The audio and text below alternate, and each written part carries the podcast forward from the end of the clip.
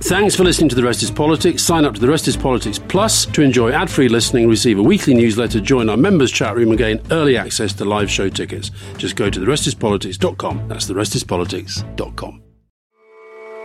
Are you looking for a view of the world that's a bit different? Hi, I'm Jason Palmer, a host of The Weekend Intelligence, a podcast from The Economist. Join us to hear the stories that matter most to our correspondents and editors. Every Saturday, we introduce you to people and ideas that take you outside the ordinary and expand your horizons one episode at a time. Join us and see the world from a new perspective. To listen free until May 31st, search Spotify for The Weekend Intelligence. This episode is brought to you by Shopify. Do you have a point of sale system you can trust, or is it a real POS? You need Shopify for retail. From accepting payments to managing inventory, Shopify POS has everything you need to sell in person. Go to shopify.com slash system, all lowercase, to take your retail business to the next level today. That's shopify.com slash system. Ryan Reynolds here from Mint Mobile. With the price of just about everything going up during inflation, we thought we'd bring our prices down. So to help us, we brought in a reverse auctioneer, which is apparently a thing. Mint Mobile unlimited premium wireless. Have to get 30, 30, bit to get 30, bit to get 20, 20, 20, bit to get 20, 20, bit to get 15, 15, 15, 15 just 15 bucks a month. So, Give it a try at mintmobile.com slash switch. $45 upfront for three months plus taxes and fees. Promo rate for new customers for limited time. Unlimited more than 40 gigabytes per month. Slows. Full terms at mintmobile.com.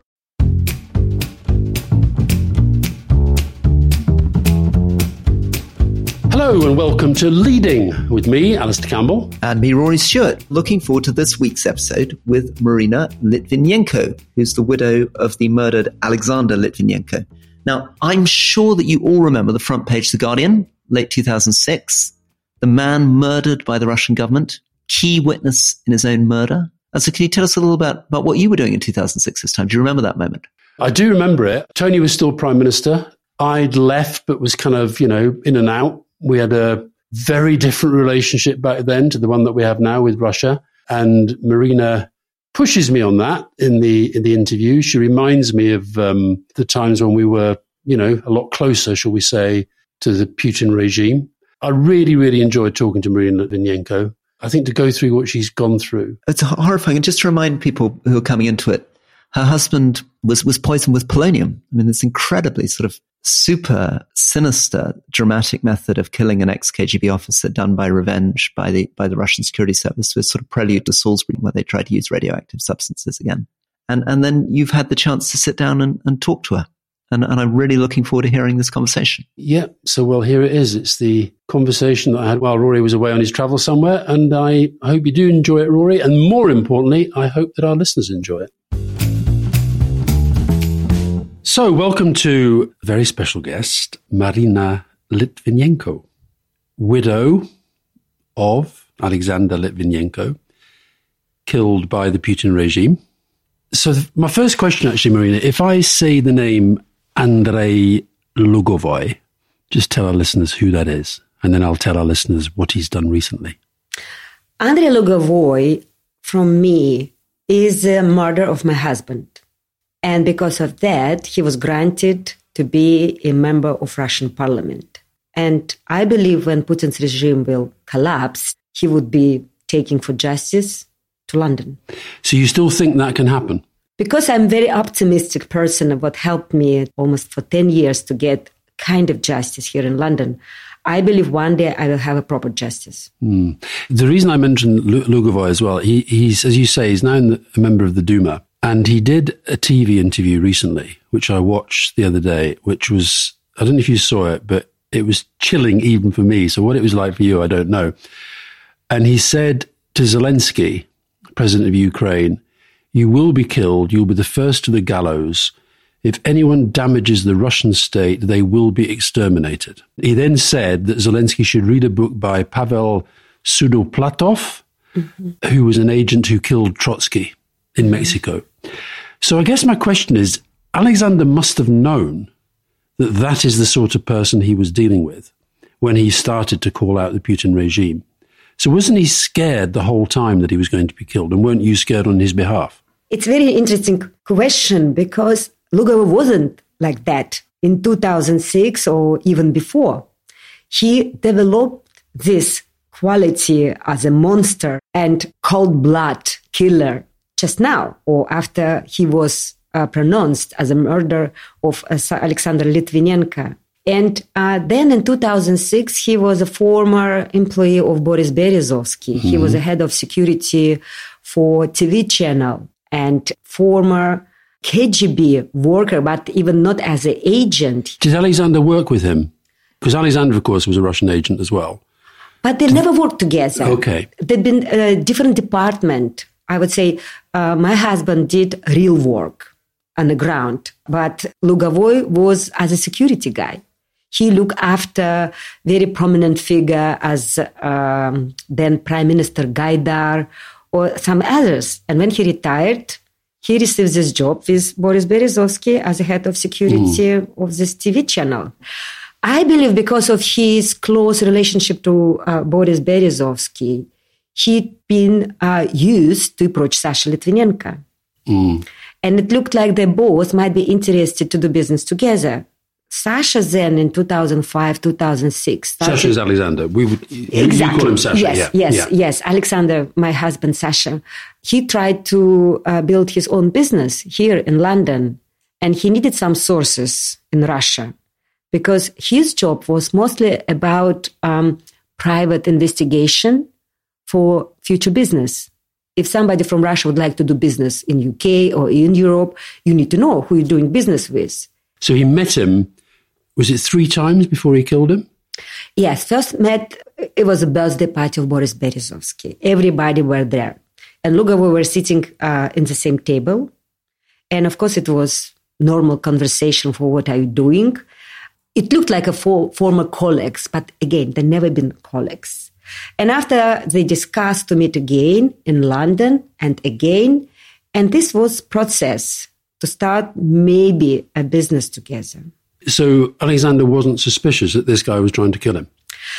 Of course, not killing, but um, I can't say he could trust him for 100%, but I think he wanted, recruited him and to came uh, to business together and to feel he maybe more on this side.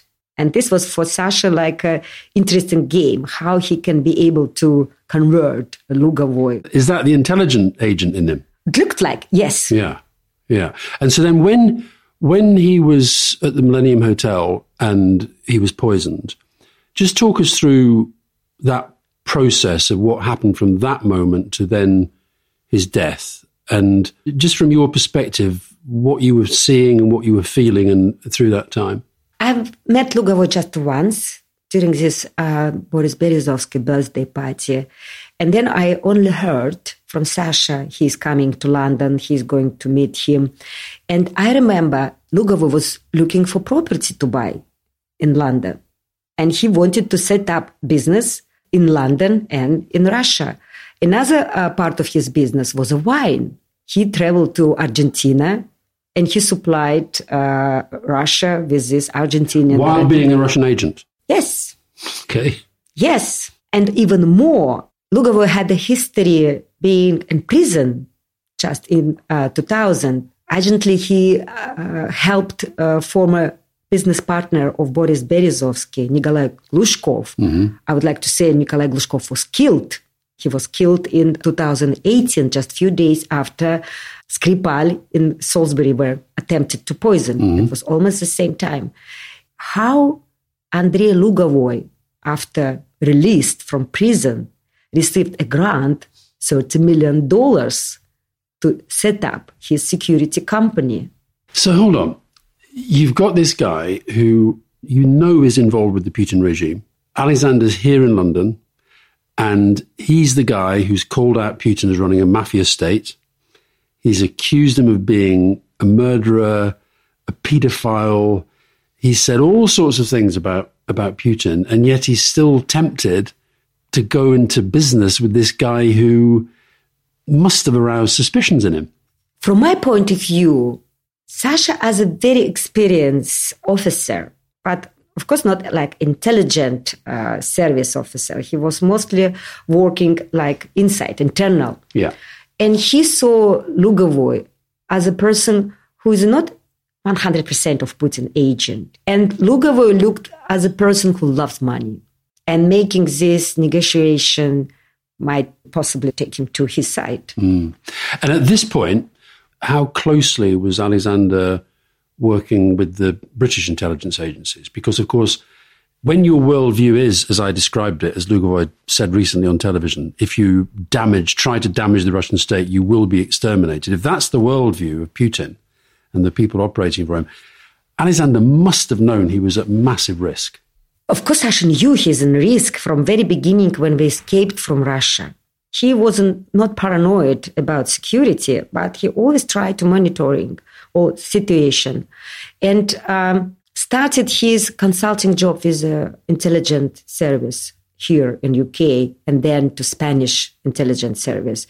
I think it was like uh, natural because Sasha knew all about this criminality, all these people connecting to Russian government. Because his, his speciality was organized crime, wasn't it? Absolutely. Yeah. He knew all this from inside. Mm. And his knowledge was so important and here in Spain and what he believed to all part of Europe. And his consulting job was accepted and he started to do this. It was almost an accident that you ended up in Britain, wasn't it? Because he was he tried to get asylum with the Americans in Istanbul. Yes. And they turned him down. And then you, you booked a flight to back to Moscow via Heathrow. Yes. And then you applied for asylum at Heathrow. So why did the Americans say no and the Brits said yes? I'll tell you even more if you like it. Mm. Or maybe you don't like it. But when Sash was waiting for his uh, travel document in Georgia, uh, he get out from Russia to Georgia. It was easier yeah. because he couldn't get out from Russia anyway.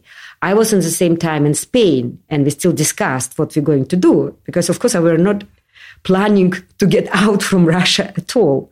But I was already with our son, with Anatoly, six years old. Sasha was waiting for his travel document. And people here in London, like Vladimir Bukovsky, Oleg Gordievsky, mm-hmm. try to help Sasha from here to apply, maybe to get Sasha and his family directly to London. But who was the prime minister then? Oh, Tony Blair. Exactly. And said no? And said no. Okay. We don't need this mess with Vladimir Putin. Yeah. And this was 2000. Everything looks very good, very promising. Better than it does now, Tony sure. Blair was the first politician in the world who introduced Vladimir Putin to this international club. Mm. He came to London, or not to St. Petersburg. Before he was president to St. Petersburg. I think you've been there too. I was. Yes. Yeah. And how we can say how all world was foolish about Putin. Mm. Yes, it was very difficult to believe one mm. day he became who he is now. And Sasha will say no. And why we couldn't go legally directly to UK.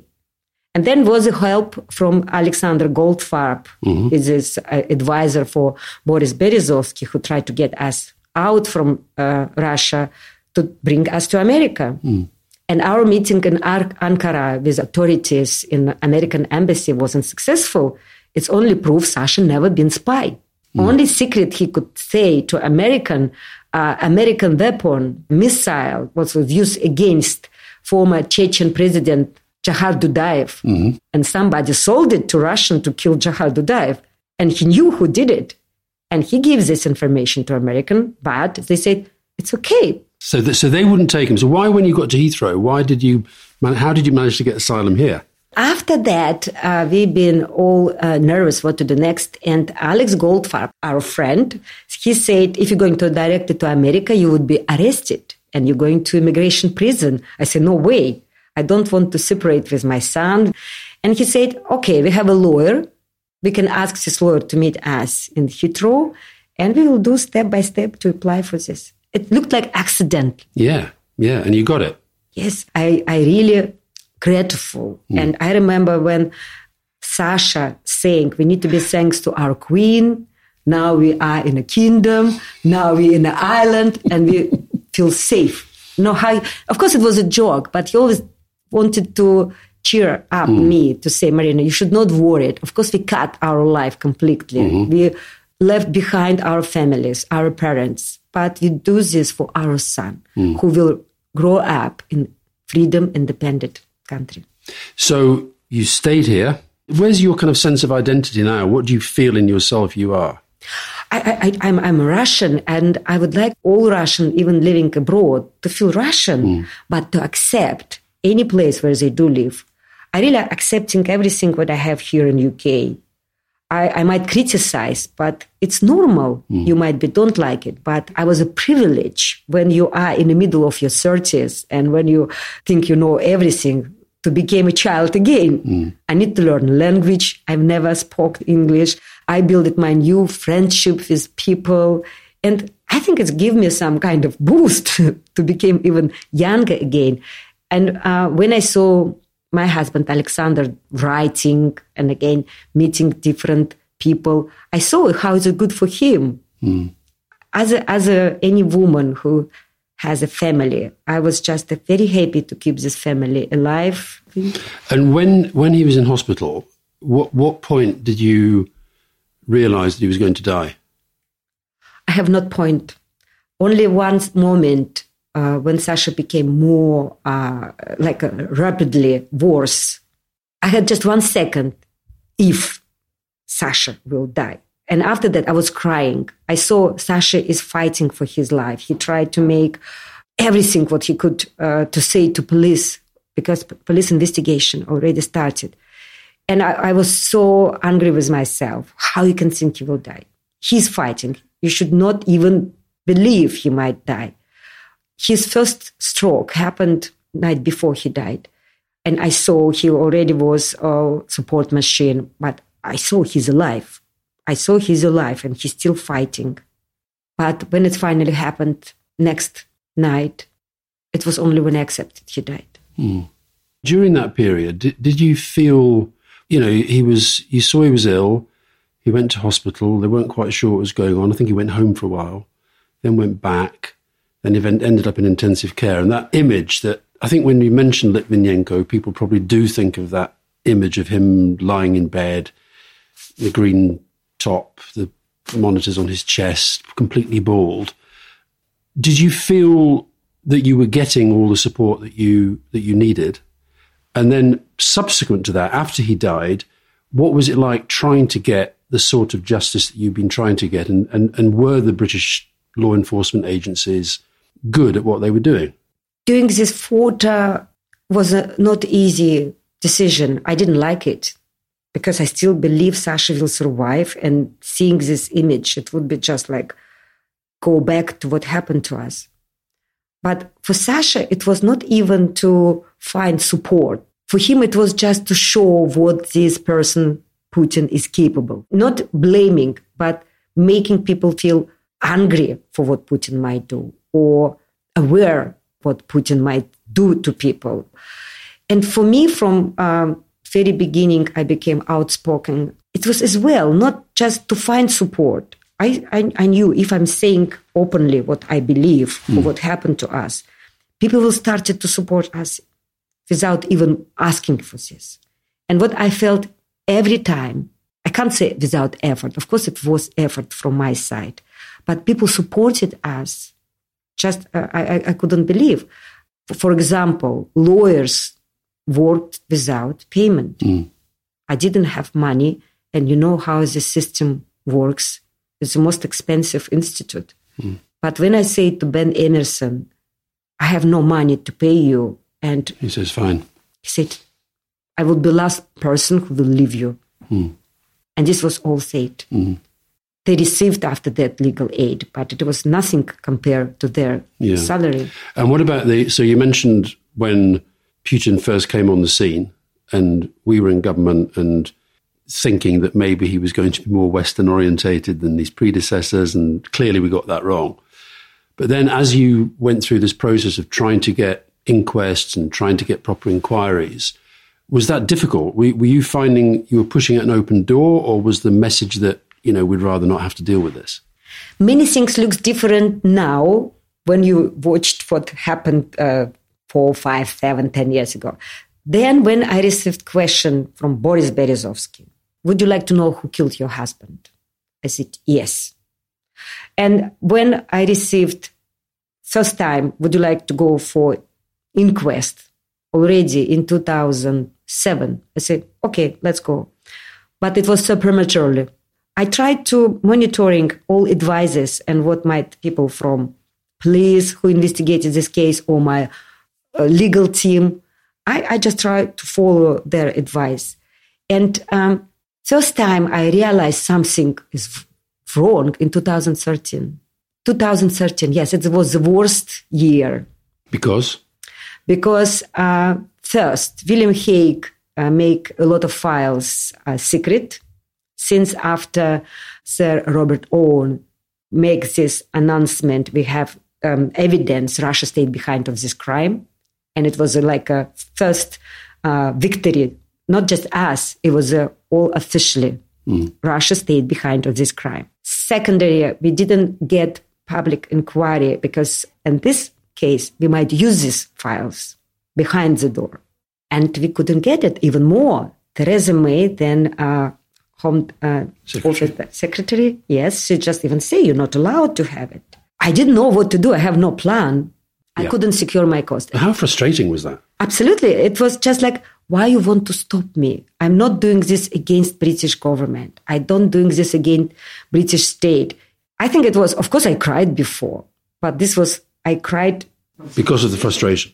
Yes. I mean, did it, it sounds a little bit sort of, I don't want to overstate it, but it sounds a little bit Kafkaesque that you are clear what has to happen, and but you can't make it happen. Absolutely. And in another one, it was like a balance. I have a lot of people supporting me. I have a legal team who said, you do right things. I have a friend of mine who said, you do right things. And suddenly from another side, people try to prevent. Mm. First of all, it became public, then to bring press, then to make this a public inquiry again. But the public inquiry was key, wasn't it? Yes. So that was the turning point. Yes. And this was, for me, why it was important. It's still a lot of speculation. We don't know exactly for what did happen. We don't know was it Russia stayed behind. I want to bring this all evidence, just one by one, to public to understand it's true. And stop talking. Sasha committed suicide. He's smuggling radioactive material to uh, to UK and he poisoned it himself. You know, it was shocking. But mm. this was the first time show how Russia tried to influence British public opinion. But it was Sasha himself saying in 2003, be careful with Russian money. You don't know what this money will bring to your society. 2003. So when you see, I know you listen to the podcast and you probably know that neither Rory or I are very fond of Boris Johnson, but when you see the stories of him being paid or the Conservative Party being paid lots of money for playing tennis and having dinner with the oligarchs. How does that make you feel? Uh, it was not only my feeling. I reacted. I gave it interview for what happened in 2014 because it did happen straight after 2014, and now we know what happened. It was a Crimea annexation. It was invasion to east part of Ukraine, and I said you are not allowed to accept this money. You have to give it back even you think it's good to your party, but it doesn't work. And the same happened in 2013. Before we received decision from Theresa May, it was fundraising party for conservative. And this was a lot of Russian names who've been here as a guest and Russian name as a donors to Conservative mm. Party. So do you think as a state that the British state has been naive about Putin the whole way through? I don't think it's naive. I, uh, you know, sometimes you just try to close the eyes and say, no, no, no, it's not happened. It's not happened. It may be too strong to say to pretend we don't know. I believe intelligence will still be professional and provide this information. But sometimes people make this mistake to believe you are smarter than other one. And they thought it's all legal. I can't blame conservative party to take illegal money. This all Russian names being British citizen, and this was on rules. But sometimes you have to have something more. Well, I've only asked the first, really just the first of the hundred questions I've written down. I'm sorry to be so but we'll take, but we'll take, no, no, no, it's great, but we'll take, we'll take a little break and then come back. Okay. This episode is brought to you by Shopify. Do you have a point of sale system you can trust, or is it a real POS? you need Shopify for retail. From accepting payments to managing inventory, Shopify POS has everything you need to sell in person. Go to shopify.com slash system, all lowercase, to take your retail business to the next level today. That's shopify.com slash system. Ryan Reynolds here from Mint Mobile. With the price of just about everything going up during inflation, we thought we'd bring our prices down. So to help us, we brought in a reverse auctioneer, which is apparently a thing. Mint Mobile unlimited premium wireless. Have to get 30, 30, bit to get 30, bit to get 20, 20, 20, bit to get 20, 20, bit to get 15, 15, 15, 15 just 15 bucks a month. So, Give it a try at mintmobile.com slash switch. $45 upfront for three months plus taxes and fees. Promo rate for new customers for limited time. Unlimited more than 40 gigabytes per month. Slows. Full terms at mintmobile.com.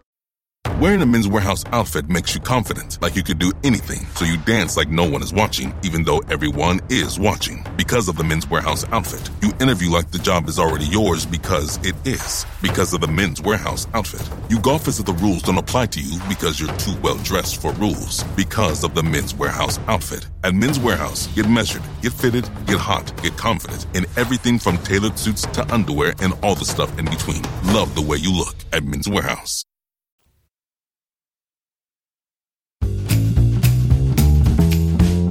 Right, welcome back to my chat with Marina Litvinenko. Do you see part of your role in life now just to keep Alexander's memory alive for the political purpose of fighting for change in, in Russia? We've had recently the David Tennant playing Alexander in pretty extraordinary portrayal. Um, is that painful to to be involved in that, to see it played again, or do you feel that that's an important part of what you now do? Um, when I receive this question, how is it difficult for you or how is it exhausted? I would say it's not only my life. From very beginning, when we had this reality, I knew I will live my normal life anyway. It would be very important part to fight for Sasha's, my husband, memory, for justice for him, if it's important to help other people. But I'm still be a mother. I still be a, a woman. But a lot of your life now is about Alexander. I would not say is this um, um, like all my all my life, um, but what I mean every time if I have a request to give an interview or to go for talk or make some consulting of work, I'm very happy to do it. But from another side, I raised my son who is now 28 and a mm. young independent man.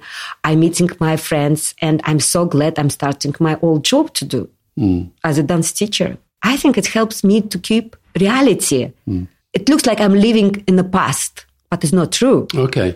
I don't live in the past. I live in the present and the future day. But did you, would you ever feel, for example, as I think some people do when they lose a, a partner, that you grieve and then you get over and you try to take your life in a different direction? Or do you feel that you will always, always, always, the rest of your life have to be fighting for his memory and fighting for justice?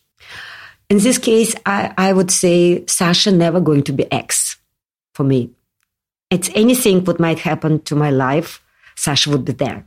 And my promise to him to talk for what happened to us. He was in hospital when he first time asked me, Marina, you should talk. You should give interview. What I was absolutely unhappy to do mm. then. But I promised and I keep my promise to my husband. And on the road to justice, how far down that road do you think you are? You've had the inquiries, you've had the British law enforcement agencies naming the two men who they think killed him.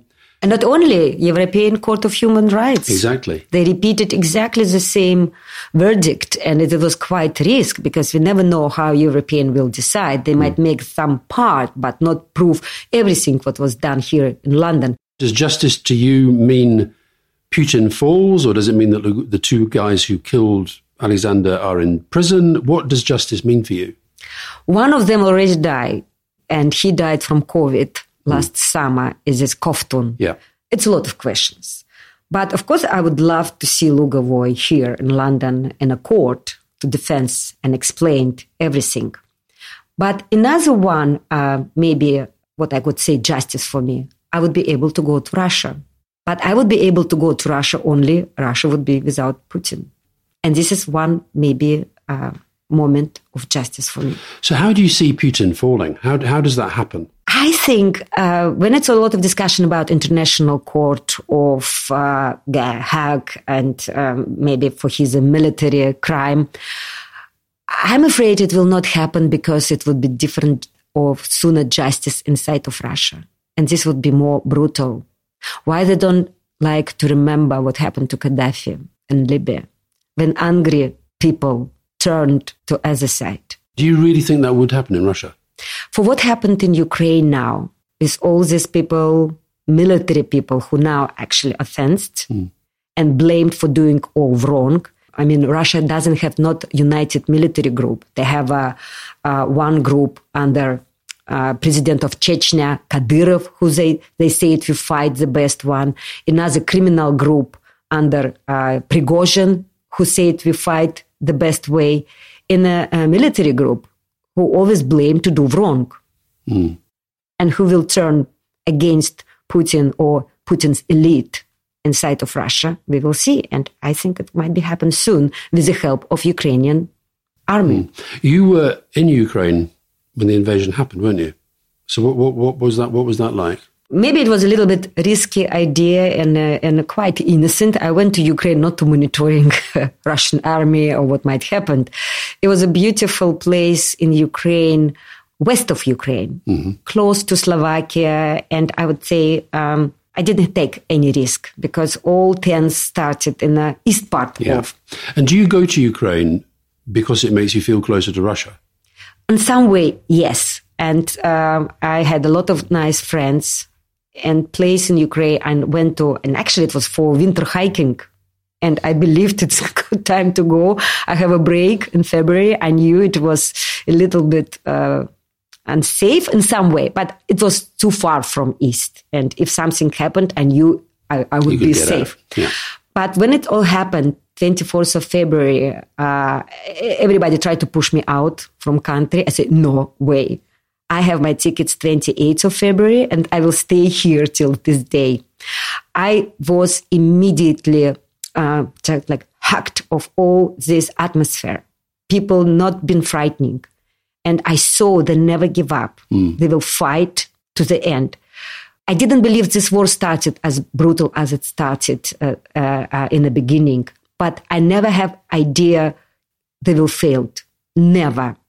And do you still feel that? And now, particularly, even right. more stronger. So, do you, do you, do you think Putin is perhaps in that position as a dictator who's surrounded by people who are scared of him, tell him the things he wants to hear, and he underestimated what the reaction was going to be? If you take history of Putin's regime, he every time make a war, makes a war. He started with uh, uh, apartment bombing in 1999 and second war in Chechnya.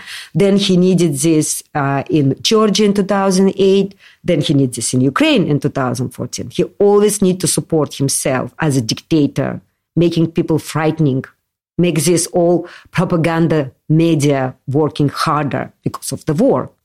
Now, Alexander, on his very first meeting with Putin, said to people like you and others that he was close to, this guy is terrible, truly terrible.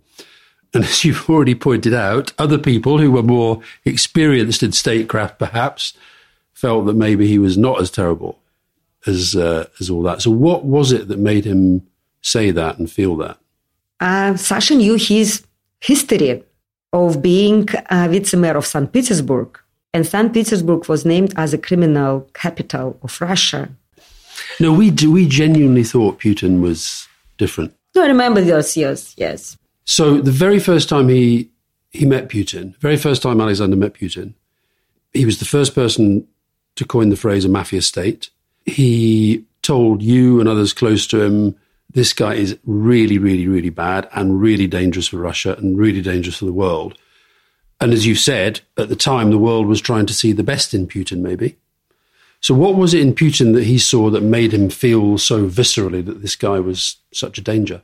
First of all, I would like to say Putin was a virtual figure. Nobody really knew about him. Nothing. He looked like a Western. He speaks German. He um, became looking more smarter. But if you saw him back to uh, his St. Petersburg era. He was awful. He was absolutely awful And criminal. and criminal. He was somebody from St. Petersburg. He came to Moscow and uh, he was selected from Moscow. And this was obvious, not a Putin and not a family of Boris Yeltsin, former president of Russia, who decide to bring Putin to this so you say it wasn't Yeltsin deciding? It was not Yeltsin. This, I, I believe, it was a chance to this kind of democratical society to believe they're doing it. They're doing this themselves. So who wanted Putin? System. Hmm. And when we're talking about if Putin gone, we have to remember is it still the system who created Putin, who never been destroyed with Soviet Union collapsing in 1991. We have to remember Communist Party and KGB were the two head of Soviet Union and building this country for more than 70 years. And be sure you destroy it immediately, just one movement. It was not possible. So hold on, it's, it's interesting that because of course the Ameri- there, there's a strand of opinion within the American government at the moment that, and maybe this is the strand that is saying maybe we have to start talking to Russia about what happens in Ukraine and whether some sort of deal can be done, because they worry that what follows Putin, because of the, the system as you call it, could be even worse. I mean, do you understand why that, that thinking goes on? and it became worse uh, since 90s and this was first sasha's view uh, he started to work for um, central quarter he was moved from army and he started to see this whole system from inside. How this service who became uh, very criminal because many former kgb officers looked like they resigned. They stopped working for new service because it looks like all been destroyed. But every business in Russia had a security head from KGB. And they started this war with a criminal, not like a proper war, just connecting to each other. You don't touch us, you don't touch us. And then these people knew And that's what Sasha meant by a mafia state. exactly. Was Berezovsky part of the mafia state? It's a, it's a very simple. Sasha was not involved to Berezovsky. Sasha, uh, if I just finish this uh, opinion, because it's very important to understand. When we're talking about mafia, imagine Italian mafia, it's something in America, and some infrastructure uh, influence to a government. But anyway, government fight against mafia. We every time have a, some kind of uh, score, how much. But in Russia, it was mafia state itself. They Government- never the fight. government ag- is the mafia. Exactly. They never fight against each other. They find, no, they fight against each other, but for who will be in the top. And Sasha tried to explore this whole system, starting working for Spanish authorities because they prove this strong connection between organized crime and people from government who decide who is going to be next minister. But did you think there was ever a point where Putin was going to try to be a more Western orientated, honest leader? Or do you think he was always going to be the mafia state head that you describe now? Do you think he started with good intentions or not? No, we have to remember uh, in 2000, 2001, uh, privatization was uh, completely uh, finished. We have uh, oligarchs, rich people uh, controlling business, and everything became more or less civilized. But for system who represent Putin, it was not right. And they wanted to make a change. They wanted to bring this all under control. And of course, they need to make this all change step by step. And West has to see this all normal. So how does it your your your idea that somehow because of Ukraine and what's happening, the effect of the war, that people rise up? There's not that much sign of it, is there? Is that fear?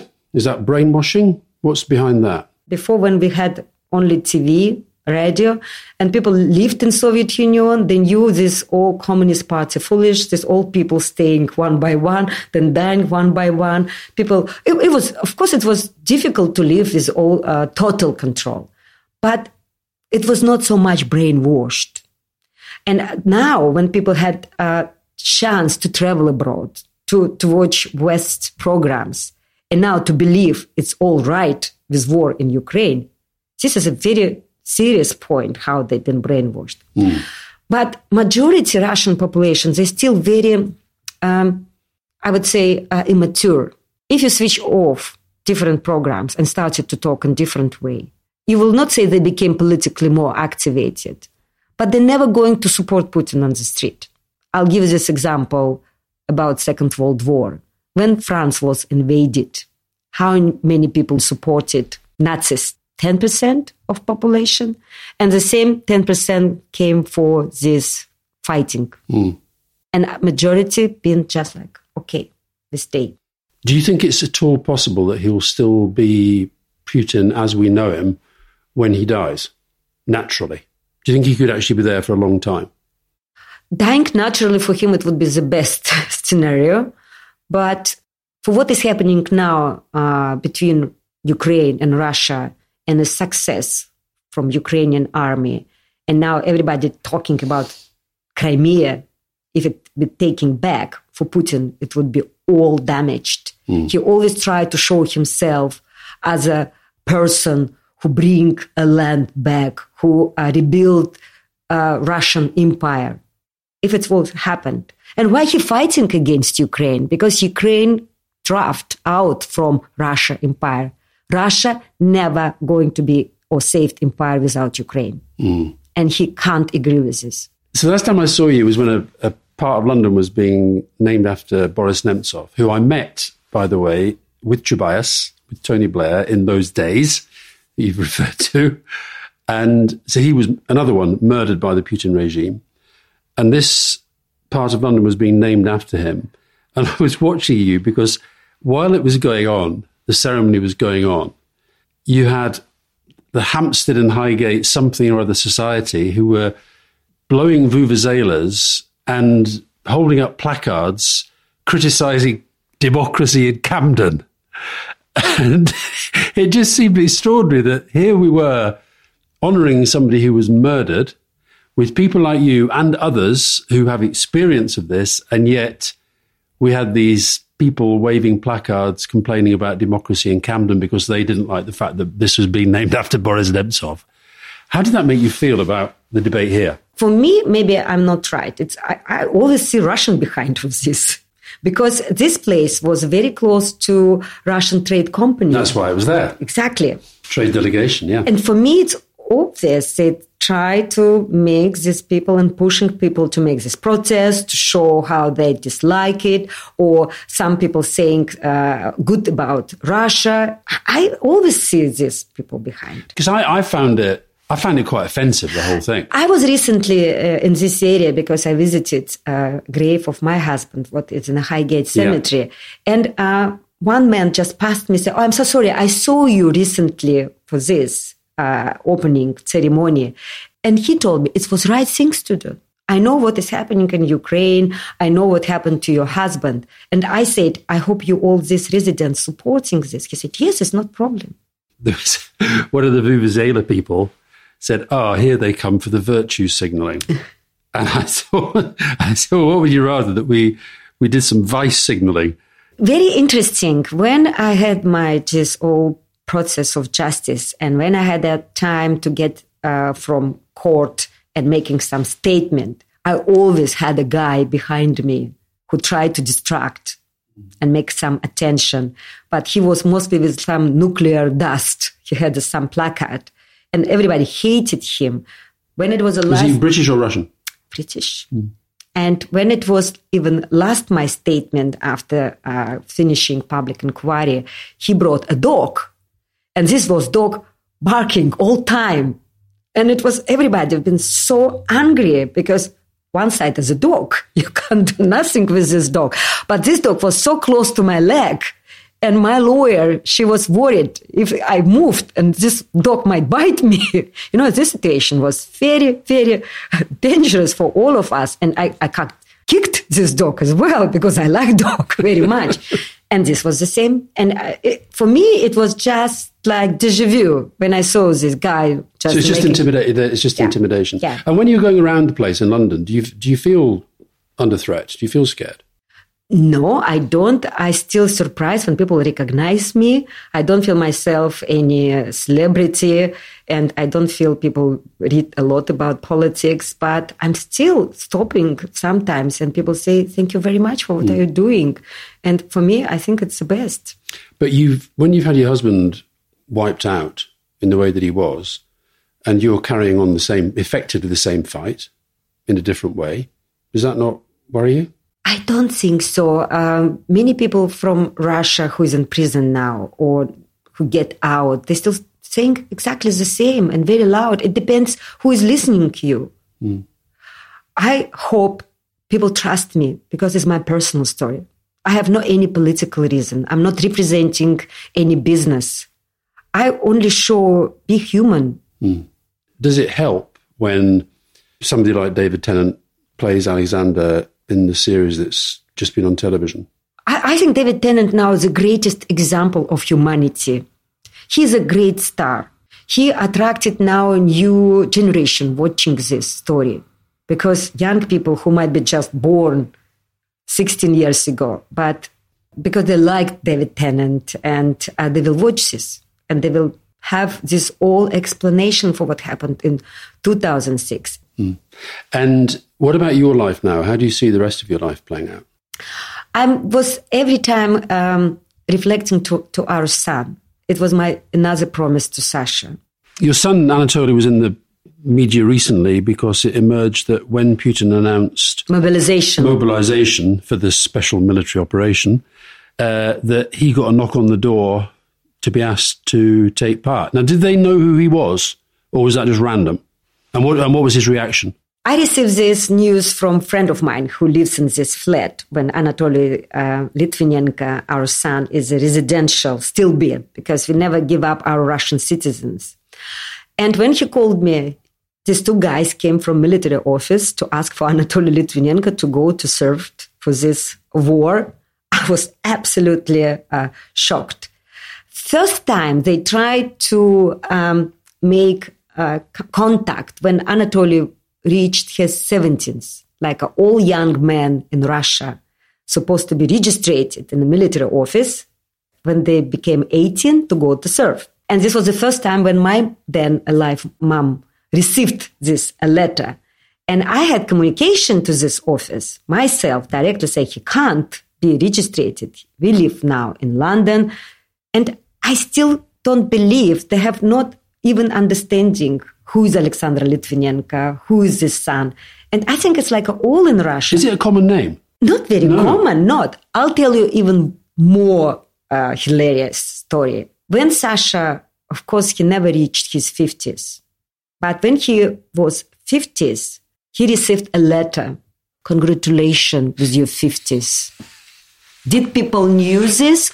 I don't believe it was a black humor. You know, you they, no, they don't. They just, they just congratulated him as an officer to celebrate his 50th. Are you sure that wasn't black humor?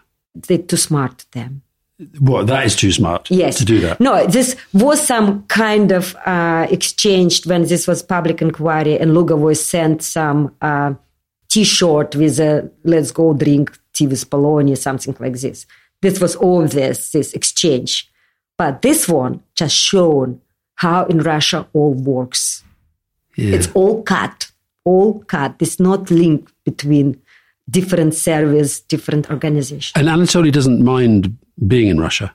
Not at all. I, I, I really am um, proud of him. He started to sign everything Anatoly Litvinenko. We still have British name when we received uh, political asylum. Asylum, but um, Anatoly is proud to be Anatoly mm. Litvinenko. Mm. Do you want to end your days in Russia? You know, it's difficult to say. Um, every time when you discussed about nostalgia, uh, I'm from Moscow. I'm like a city, uh, city. I can't say girl. I'm not going. You're a city person. I'm a city person. Yes. And when you move to London, what is great city as well, you just don't feel you have something to regret about. But um, most it's about your friends, people. But I have less and less people I might be um, missing, and it's not Moscow anymore for what I left. Mm. Moscow was always very tough city to live.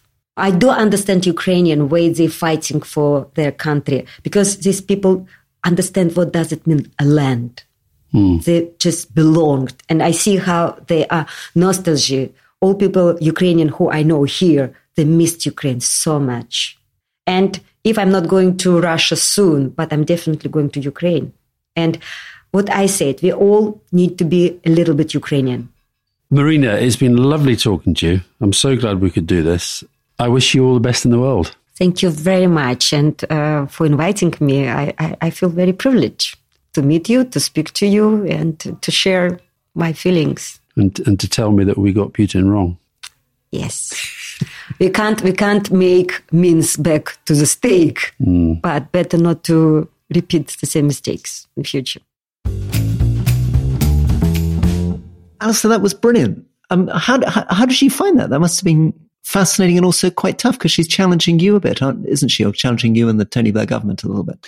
Yeah, she was, but in a very, very, very nice way. She, she, I mean, she, she strikes me as an incredibly nice woman, and you, you just got to admire the guts and the perseverance to keep going and keep fighting. She is still fighting. I don't know what I'd do if if something as bad as that happened to Fiona, say. I just don't know whether I'd really ever be able to kind of cope with it. I, I, guess we never know until those things happen. But she's got a she's got a remarkable dignity about herself. She's got real resilience, and she's got a very, very, very sharp political mind. And so I think that, you know, I'm sure you'd have agreed with an awful lot that she said about Putin in particular. Well, thank you. Thank you for doing it, Alastair, and thank you to Marina. And we'll be back next week with Alan Milburn, who is one of my sort of Labour heroes because he was a great reformer in the health service, tried to take us through some very difficult reforms, which I think are relevant to the way the NHS operates today. And hopefully, he's going to take us into the core of one of the biggest issues in British politics, which is the future of our healthcare. So, see you next Monday. See you then. All the best.